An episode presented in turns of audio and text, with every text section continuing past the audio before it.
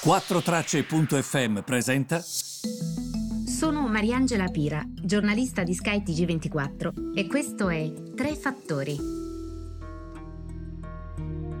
Buongiorno a tutti, benvenuti Tre Fattori 5 ottobre. Eh, fatemi partire dalla questione energetica perché stanno accadendo molte cose importanti, soprattutto dal punto di vista geopolitico. Che cosa accade sostanzialmente? Mm, era Molto interessante il dispaccio di agenzia di venerdì di Bloomberg, l'agenzia la, eh, um, economico-finanziaria a livello globale molto importante.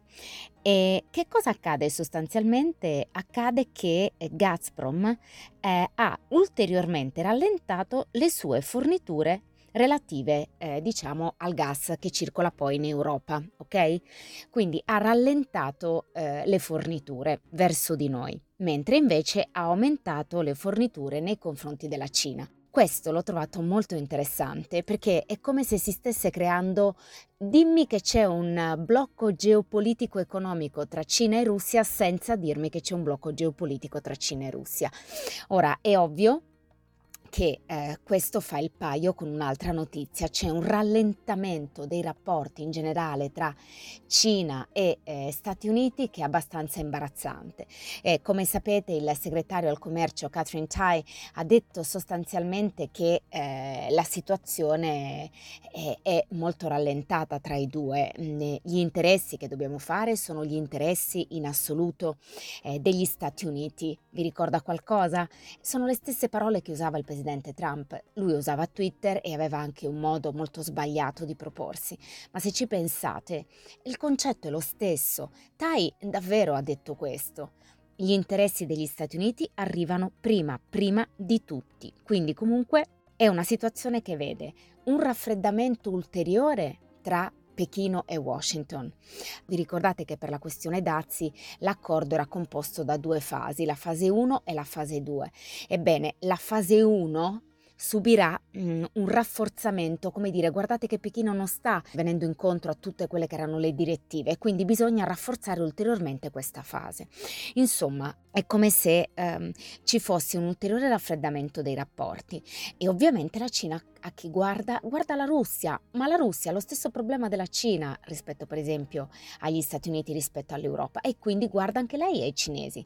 Non è un caso che se c'è un problema di forniture in tutto il mondo questo non c'è in Cina per esempio perché c'è questo legame a doppio filo tra Mosca e Pechino che è molto importante, riserva sempre dei risultati positivi, riserva sempre delle soddisfazioni per i due. Questo direi che va assolutamente monitorato. Quindi guardiamo a questo anche perché noi ci stiamo veramente addentrando nella stagione invernale. Voglio proprio vedere che cosa accadrà, insomma, mm, la situazione non è facile ovviamente, come potete bene immaginare. La, il secondo tema è come posso non parlarvi di quello che è accaduto ieri con Facebook, perché mh, di fatto alla fine sono arrivate le scuse anche di Mark Zuckerberg per questo blackout eh, globale, per questa inefficienza. Mh, si chiama proprio interruzione del servizio, questo è il termine che hanno usato molti quotidiani inglesi. Non si verificava un'interruzione del servizio del genere dal 2008.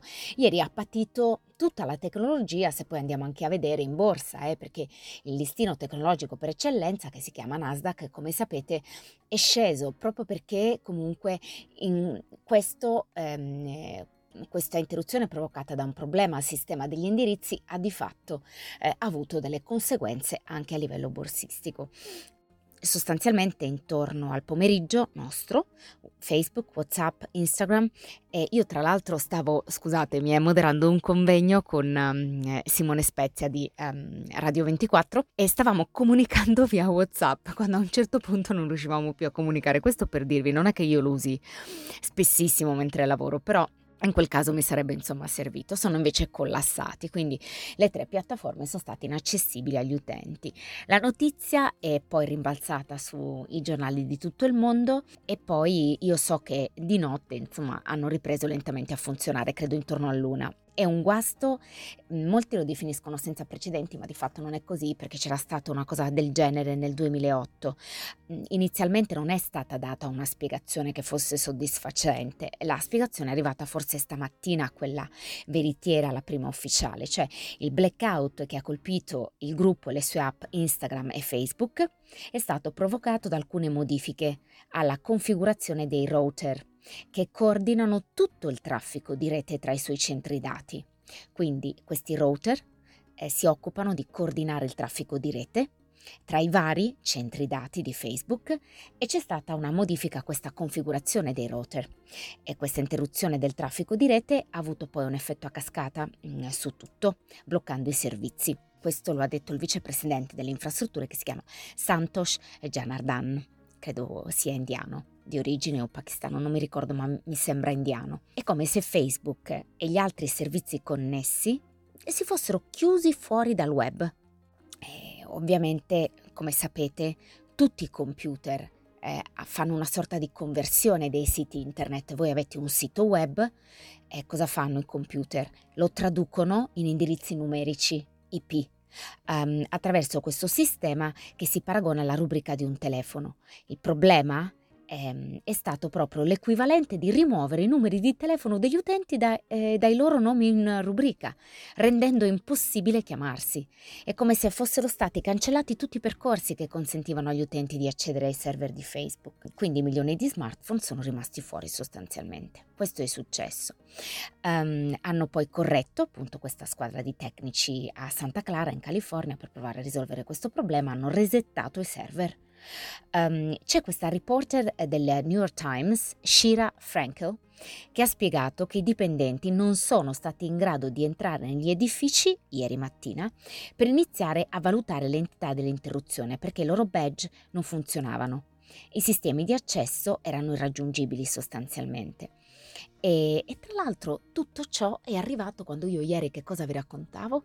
Della whistleblower, della gola profonda, Francis Hogan, eh, la quale ha detto che mh, ha consegnato documenti compromettenti per la società dicendo sostanzialmente che il gruppo guarda solo, solo, solo agli utili. Non ha mai voluto modificare i propri algoritmi, nonostante creino questo odio, questa rabbia sociale. Non è un caso che sia avvenuto tutto nello stesso giorno, io a questo ci ho pensato, però non possiamo avere ovviamente la risposta relativamente a ciò. Invece la terza cosa che vi volevo dire è occhio perché in Cina sta succedendo di tutto.